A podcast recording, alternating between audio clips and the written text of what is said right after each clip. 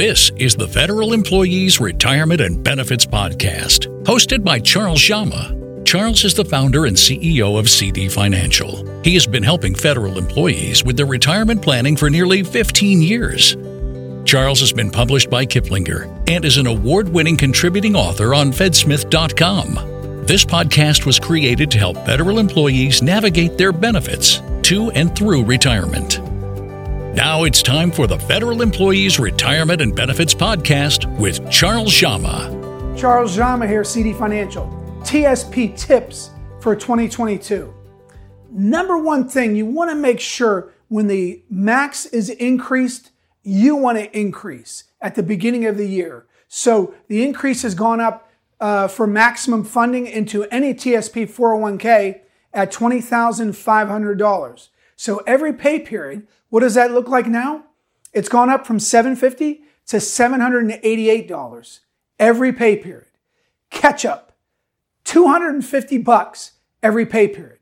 Now you know that you can put it on one single line. So if that's the case, what does that look like? $1,038 every pay period. That's the max you can put into TSP. Number two, what can you do to maximize your TSP? Your fund allocation, when we're talking about future contributions, even if the stock market is very volatile and it's running downhill, that's actually a very good time to fund into the CS and I funds. Most people, when the stock market's running downhill, they run away. We want you to run towards, run towards that volatility because every two weeks you'll be able to utilize what's called dollar cost averaging. So as you're buying every two weeks, going down and then increasing, you will see that benefit overall into your TSP. Number three, to maximize your TSP, rebalancing. What do we mean by that? At the beginning of the year, you want to examine what funds you're using. Now, if you've been too conservative because you're young, then you want to examine whether or not you have too much money in the G fund.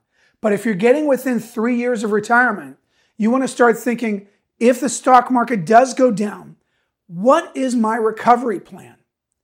And if you don't have a plan, then you want to come up with one. Formulate a plan. It's essential because if you're pulling money out for income from your TSP, and the stock market's coming down, you may never be able to get that asset back up to what its original amount was. And we want you to be in a really good position. Thank you for joining us on the Federal Employees Retirement and Benefits Podcast. This podcast was designed as an educational resource for federal employees. So if you'd like advice on your specific situation, click on the link in the description for your 15 minute phone call. It's absolutely free. Thanks for listening.